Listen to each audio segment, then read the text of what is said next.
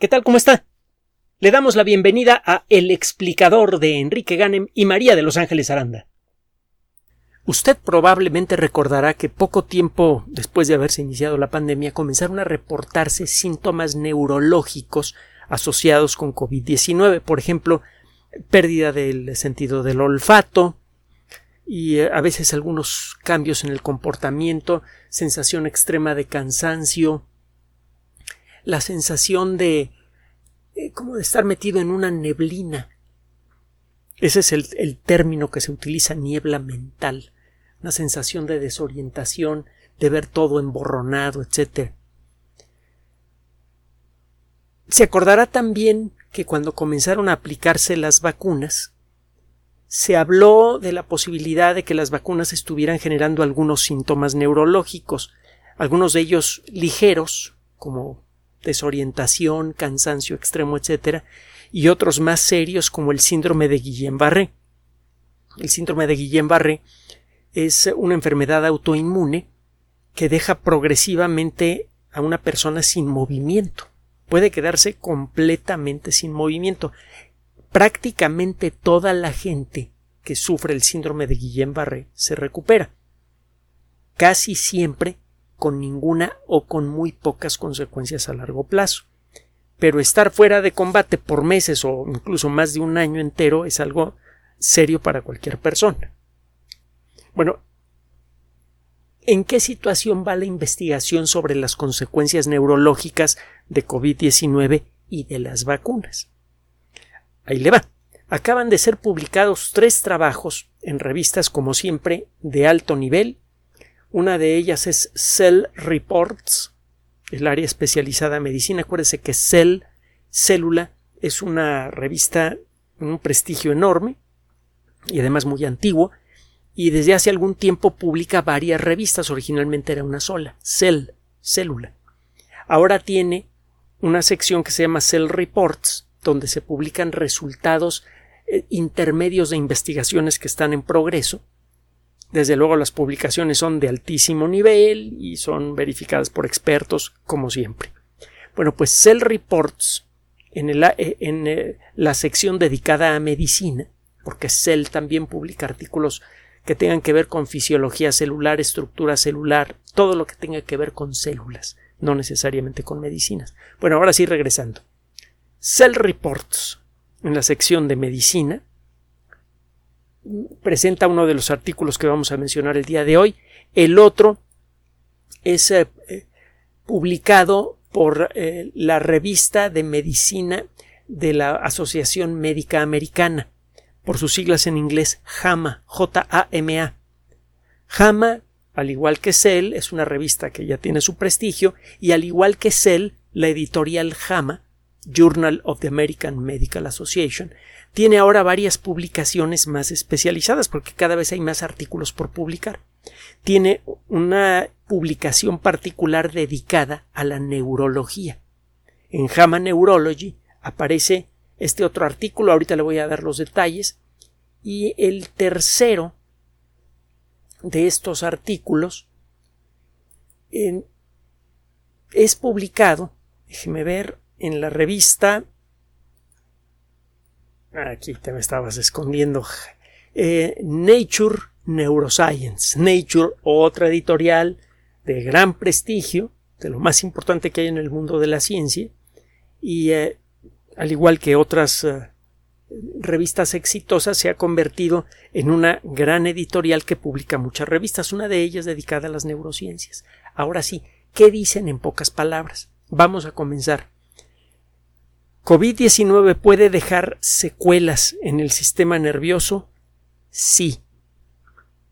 Y de una vez le adelanto, ¿el uso de vacunas puede dejar secuelas neurológicas? Sí. Pero no se me espante. Ahí le va. Escuche primero con calma y si no se convence, busque los artículos que por eso se los estamos mencionando. Bueno, ¿qué es lo que ¿Qué evidencia hay con respecto a la forma en la que funciona SARS-CoV-2 en el sistema nervioso? De eso trata el artículo publicado en Nature Neuroscience. Es uno de muchos artículos que han sido publicados en los últimos meses sobre los distintos efectos que tiene el virus en el sistema nervioso. Este virus, y esto parece que es más o menos común con los virus en general, tiene un efecto especialmente importante en forma indirecta. Parece que el, efecto realmente serio de, ah, de SARS-CoV-2 es siempre a través de nuestro sistema inmune. Hace que nuestro sistema inmune funcione mal. Y el sistema inmune enloquecido ataca al cuerpo. Eso es lo que pasa en los pulmones y parece que pasa lo mismo con el sistema nervioso. Estos investigadores estudiaron cerebros de personas que han fallecido de, eh, COVID-19 y encontraron evidencia de que los virus pueden atacar a las células endoteliales que se encuentran en los capilares de la barrera hematoencefálica. ¿What? Ahí vamos. El cerebro, bueno, todos los órganos, todos los tejidos de nuestro cuerpo son muy sensibles a la pérdida de, eh, flujo sanguíneo. Si se interrumpe la circulación a cualquier parte de nuestro cuerpo, eh, empiezan a aparecer problemas de todo tipo, pero el cerebro es especialmente sensible. El cerebro consume entre la quinta y la cuarta parte, según las circunstancias, de toda la energía generada por los alimentos. Y además es el principal consumidor, el principal usuario del sistema circulatorio una fracción muy importante del oxígeno que respiramos va a parar al cerebro y al sistema nervioso central, que no es nada más el cerebro. Esto significa que las células del sistema nervioso necesitan para funcionar normalmente mucha comida y mucho oxígeno. Y cualquier interrupción es especialmente delicada. Como están consumiendo rápidamente energía, estas células mueren rápidamente si no pueden mantener ese ritmo de consumo de energía. Para eso necesitan que les llegue, que les llegue sangre cargada con nutrientes y cargada con oxígeno. Las arterias tienen una estructura histológica distinta a las venas. La estructura histológica es, eh, eh, es decir, el tipo de células que componen a una arteria es muy diferente al tipo de células que componen a una vena. En las arterias encuentra usted varios tipos diferentes de células dispuestas en anillos alrededor de, de la luz del tubo de la arteria. En, las paredes de la orilla de las arterias encuentra usted primero unas células que se parecen en muchos sentidos a las células que encuentra usted en la cara interna de la mejilla son células epiteliales, células que se parecen mucho a las que generan la piel. Solo que a estas se les llama células endoteliales porque esas células nunca están en contacto con el medio externo. Nunca están en contacto con el aire. Estas tienen un origen embriológico particular. Si usted sigue el desarrollo de un embrión verá que en ciertas regiones específicas del embrión es donde comienzan a especializarse las células que eventualmente van a formar al interior de las arterias, por ejemplo. Bueno, el caso es que en una arteria primero encuentra usted células endoteliales, que son diferentes al tipo de células que encuentra usted en las venas. Encuentra también células musculares que no encuentra usted en las venas y otras cosas más. Estas células musculares que encuentra usted en, las arterias permiten que las arterias eh, se, contraigan o se expandan y eso permite controlar la presión sanguínea. Si tiene usted un líquido metido en un tubo y el tubo se hace más chiquito, la presión del líquido aumenta. Y parece que algo tiene que ver el, eh, el mal funcionamiento de ciertos aspectos moleculares que tienen que afectan al comportamiento de estas células musculares con los problemas de hipertensión, pero eso es otra historia. Entonces tiene usted que las arterias tienen una estructura celular muy particular. Además de estas células musculares, hay varias capas de otras células diferentes. Si usted se pone a estudiar histología, que es un poco como estudiar geografía, es apasionante.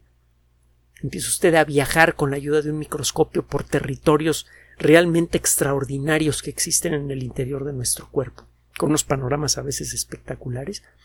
Eh, si usted se pone a estudiar la histología de las arterias, verá que a pesar de que las arterias se ven muy delgaditas y que parecen simples tubos, pues la, la, estructura histológica de las arterias es bastante complicada. Y ni le digo de la estructura molecular. Bueno, hay evidencia. Eh, sabemos que SARS-CoV-2 afecta a muchas células epiteliales, por ejemplo, las que hay, las que forran el interior de nuestra boca, de nuestra nariz y de nuestra garganta. Estas células tienen en su superficie las proteínas a las cuales se puede pescar la proteína de pico del virus. Acuérdense que hemos hablado de eso en muchas ocasiones. Estas proteínas que le dan su forma a SARS-CoV-2 le sirven de ganchos para pescarse a las células, pero solamente funcionan cuando estas proteínas tocan a ciertas proteínas que existen en la membrana de algunas de nuestras células. Por ejemplo, las células que están en la mucosa de, de nuestra boca, de nuestra nariz y de nuestra garganta. Se le llama así a este tejido porque eh, además de tener células epiteliales, tiene células que producen una gran cantidad de líquido de, líquido pegajoso rico en glicoproteínas que llamamos moco y que sirve para proteger, que normalmente protege contra invasores al, cuerpo. Eso es lo que no puede con SARS-CoV-2. Bueno, las células endoteliales tienen proteínas que le sirven de agarre a la proteína de pico de SARS-CoV-2. Entonces, estos investigadores al hacer estos estudios que le mencioné, encuentran evidencia de que el virus puede llegar, no necesariamente lo hace, pero puede llegar a atacar a las células endoteliales en el interior de los vasos capilares del cerebro. Los vasos capilares son las arterias más chiquititas. Son tan chiquitas que los glóbulos rojos que miden siete milésimas de milímetro de diámetro aproximadamente apenas pueden pasar uno detrás de otro y a veces eh, cambiando un poquito de forma. Son muy delgaditos los vasos capilares y están por todos lados. Es un poco lo que pasa con un árbol que ha perdido sus hojas. Las ramas gordas son pocas.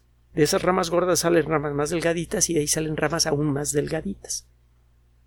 Las ramas más abundantes son las más delgaditas y que son las que están en el extremo del árbol. Algo parecido ocurre con el sistema circulatorio las ramitas más delgadas del sistema circulatorio se llaman vasos capilares y bueno, eh, estos vasos capilares tienen también su endotelio y otras cosas más. Si usted ataca el endotelio de los vasos capilares, pueden, eh, pueden pasar varias cosas. Uno, que se reviente el vaso capilar. Otro, que se tape. En cualquiera de los casos, la sangre deja de fluir correctamente por el vaso capilar y las células de la zona que era alimentada por ese vaso capilar se empiezan a morir. Lo que encontraron estos investigadores es que efectivamente eso pasa. Que sí hay evidencia, cuando menos en los casos más extremos de, de COVID-19, eh, que el virus puede hacer que dejen de funcionar estos vasos capilares, que dejen de conducir sangre, y eso puede empezar a afectar al sistema nervioso, a matar células del sistema nervioso y eso eventualmente puede explicar eh, síntomas neurológicos como cambios en el funcionamiento del olfato, en el sentido del gusto, etcétera, etcétera, etcétera. lo que encontraron estos investigadores, por cierto, es que este proceso se puede evitar, cuando menos en ratones, y eso les hace suponer que se podría evitar también en seres humanos. Hay buenos motivos para creerlo. El eh, segundo estudio, el segundo y tercer estudios, a ver, déjame, antes de otra cosa, sí. El segundo, el, el estudio publicado en la revista Cell Reports ya tiene un poquito de tiempo. Es del 18 de mayo de 2021 y está directamente relacionado por sus conclusiones con el publicado en la revista de la Asociación Médica Americana, en JAMA Neurology. Ese artículo acaba de ser publicado el día de hoy, el de JAMA Neurology. lo que hicieron estos investigadores fue estudiar el caso de tres eh, adultos jóvenes que fueron hospitalizados en un hospital que está asociado con la Universidad de California en San Francisco. Es el Hospital Infantil Benioff, que está precisamente en la ciudad de San Francisco. Eh, durante cinco meses en el 2020, en ese hospital recibieron a 18 niños y adolescentes que requirieron ser hospitalizados con casos de COVID-19. También los niños y los, y, los ah, adolescentes pueden enfermar de manera seria con COVID-19, aunque la frecuencia afortunadamente es más baja. Ahora, tres de estos pacientes tenían eh, problemas neurológicos lo suficientemente importantes como para hacerles una evaluación neurológica. Estas tres personas mm, describieron síntomas mucho más graves que eh, la alteración del sentido del olfato. Estas personas tenían pensamientos suicidas serios, eh, un miedo inexplicable eh, asociado con una sensación de ser perseguido. Son miedos paranoides. Y esta sensación que le mencionaba de estar eh, sumergido en una especie de, niebla mental que impide pensar con claridad, ver las cosas con claridad, que impide eh, atar una idea con otra. Obviamente con permiso de sus padres y de los, y, de los enfermos, se les tomó líquido cefalorraquídeo. El sistema nervioso central, incluyendo eh, la médula espinal, está rodeado de un líquido protector que tiene eh, muchas funciones diferentes. El líquido cerebroespinal ayuda, entre otras cosas, a mantener mm, medio flotando al sistema nervioso con mínimo contacto físico con su entorno. El cerebro es, casi, eh, casi casi está flotando en el interior del cráneo. Por eso, por cierto, los golpes fuertes en la cabeza son peligrosos aunque lleve usted un casco. Una sacudida fuerte de la cabeza hace que el cerebro se mueva hacia adelante y golpee con, con el frente del cráneo. Usted eh, eh, sufre un accidente de automóvil grave, aunque la bolsa de enfrente se infle y, evite un, problema mayor, al golpear usted contra la bolsa, su cabeza se detiene rápidamente, pero su cerebro se sigue moviendo y golpea contra el interior del cráneo y en algunos casos eso puede producir lesiones gravísimas que a veces no se manifiestan inmediatamente. A veces se manifiestan con el paso del tiempo, con cambios en el comportamiento, la gente a veces se vuelve eh, irascible, irracional, violenta, de manera impredecible. Son, algunos síntomas neurológicos mm, relacionados con un, un golpe fuerte. Es un síndrome que ahora es bien conocido, por ejemplo, en los jugadores de fútbol americano, y que se sospecha que podría ser el causante de los cambios en el comportamiento de Enrique VIII, que pasó de ser una persona muy agradable y muy simpática a una verdadera bestia, probablemente como consecuencia de un accidente en, un torneo. En un torneo al estilo medieval, aunque bueno, eh, eh, mi, mi tocayo le tocó el inicio del Renacimiento. Pero bueno, regresando al tema. El fluido cerebroespinal que sirve para proteger el sistema nervioso, fue extraído en cantidades muy pequeñas de estas personas a través de la espalda, se llama punción lumbar y es un procedimiento doloroso, molesto. Estas personas fueron informadas de lo que se iba a hacer, accedieron y hay que, hay que agradecerles, aunque no sepamos sus nombres, porque gracias a estas muestras fue posible establecer la presencia de anticuerpos que afectan al sistema nervioso. Se sabe que en ciertas circunstancias se pueden formar anticuerpos que atacan al sistema nervioso. Eso es lo que pasa, por ejemplo, con el, eh, el síndrome de Guillain-Barré. Puede producir eh, eh, el, el, cuerpo en ciertas circunstancias puede producir anticuerpos que atacan algún elemento del sistema nervioso Y durante un tiempo, mientras estos anticuerpos están activos, el sistema nervioso está siendo blanco de sus ataques. Y esto tiene, en el caso del síndrome de Guillain-Barré, la consecuencia de que pierde usted la capacidad de comunicarse con sus músculos y se queda paralítico. Aunque le digo que en, este, en el caso del síndrome de Guillain-Barré generalmente las, eh, las, personas enfermas se recuperan, pero el proceso puede ser lento y a veces deja secuelas. Bueno, estos investigadores encontraron que en estos tres eh, adolescentes que tenían COVID-19 asintomático o ligero, no fueron de las personas hospitalizadas, se me olvidó comentarle esto, se desarrollaron estos anticuerpos que afectaron al sistema nervioso y que tuvieron como efecto un cambio en el comportamiento grave. Realmente fueron atendidos en el hospital por esos cambios de comportamiento, no por COVID-19. Esto eh, eh, tiene que ver con el artículo que le estaba mencionando de Cell Reports del 18 de mayo de 2021, en el que un grupo de investigación diferente encontró evidencia de lo mismo, de la activación de células B que son las responsables de producir anticuerpos, pero que produjeron anticuerpos no contra el virus, sino contra el sistema nervioso. Entonces, hay varias conclusiones que sacar de, este asunto. no hemos aprendido todavía a medir todas las consecuencias neurológicas que puede generar COVID-19. Estamos explorándolo.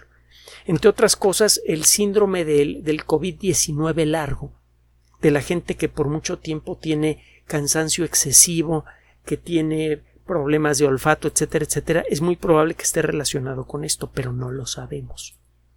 Esta es una primera evidencia. El COVID-19 puede disparar un proceso autoinmune contra el sistema nervioso. Y eso puede producir desde cambios funcionales, que no puede usted detectar bien olores o sabores, cambios de ánimo, que se siente usted cansado, deprimido, con dificultades para hacer su trabajo y hasta cambios psiquiátricos graves. Ese es un indicio ya de por sí importante. Y eh, eh, otro indicio importante es que parece que esta acción no es disparada realmente por el virus, sino que el virus de alguna manera estimula una mala respuesta del sistema inmune en algunas personas. La gente que enferma gravemente, lo hemos comentado en muchas ocasiones, lo hace porque esta es la evidencia disponible que hay hasta el momento, porque el sistema inmune está atacando a sus pulmones. Muchas veces la gente, cuando está ingresando al hospital por COVID-19 severo, ya no tiene el virus en el cuerpo, o es casi indetectable. Ahora parece que hay que agregarle a esto efectos en el sistema nervioso. Ahora, ¿en qué, eh, eh, qué podemos decir con respecto al riesgo que corremos si eh, nos aplicamos la vacuna? Hay motivos para creer que en algunos casos las vacunas pueden disparar efectos en el sistema inmune. Un estudio reciente publicado en la revista Nature Medicine, la revista de medicina editorial Nature, sugiere precisamente esto, que la vacuna puede en algunos casos aumentar un poco el riesgo de experimentar, por ejemplo, el síndrome de Guillain-Barré. Entonces, ¿qué? ¿Nos ponemos la vacuna sí o no? Por favor sí póngasela. Si usted revisa el artículo de Nature Medicine, que también es reciente y no le va a costar trabajo encontrarlo, entre a nature.com y ponga en la sección de búsqueda la palabra COVID. Y van a salir todos los artículos publicados en todas las revistas de Nature sobre COVID-19. Seleccione el que quiere y descárguelo, todos son gratuitos. La lectura puede resultar un poquito pesada, pero ahí está la información. Nosotros sí le decimos de dónde viene la información. Señalan estos autores que efectivamente a la hora de hacer un estudio en Inglaterra, en donde se han vacunado a decenas de millones de personas, y ya se tiene una base estadística suficientemente grande, efectivamente se ve un aumento ligero en el número de casos de síndrome de Guillain-Barré por millón de habitantes. Suben aproximadamente eh, siempre hay una pequeña cantidad de casos de síndrome de Guillain-Barré por montones de cosas.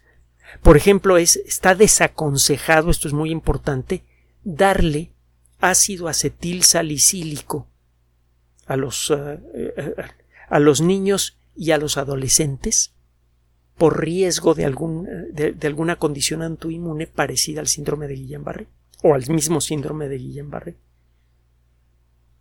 Entonces no crea que nada más COVID-19 o las vacunas pueden producir el síndrome de Guillain-Barré. El síndrome de Guillain-Barré no parece estar asociado con alguna cosa peligrosa sino con un mal funcionamiento del sistema inmune. Como no sabemos cuándo nuestro sistema inmune va a funcionar bien y cuándo no, porque no, lo conocemos con suficiente detalle, entonces tenemos que señalar eh, los posibles disparadores del síndrome de Guillain-Barré. Y un posible disparador podría ser una vacuna. Solo que la probabilidad de que la vacuna actúe como disparador del síndrome de Guillain-Barré es mucho más pequeña que la probabilidad de que COVID-19 le dispare el síndrome de Guillain-Barré. Corre usted un riesgo mucho mayor de experimentar el síndrome de Guillain-Barré si no se vacuna, así se vacuna. Entonces, por favor, sí vacúnese. Definitivamente. Si tiene usted problemas con el sistema inmune, tiene alguna enfermedad autoinmune importante, etcétera, consulte con su médico. Eso nunca está de más. Cuando tenga usted alguna duda, si tiene usted un médico de confianza, que lo conoce bien, consulte con él. O con ella, según el caso. Pero en términos estadísticos, el, el riesgo de contraer el síndrome de Guillain-Barré o alguna otra enfermedad autoinmune, eh, con base en la información disponible, es sustancialmente mayor si le da COVID-19 porque no se vacunó, así se pone usted la vacuna.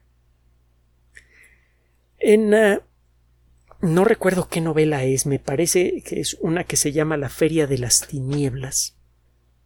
Ray Bradbury, uno de mis autores favoritos, no sé si será alguno, será uno de sus autores favoritos. Ray Bradbury dice algo así como que no busques la seguridad, ese monstruo no existe.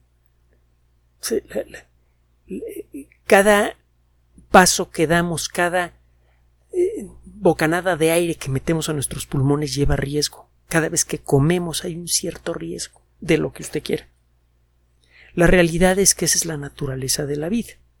El papel, en este sentido, el papel de la medicina en particular, de la ciencia en general y de la medicina en particular, es el de minimizar los riesgos.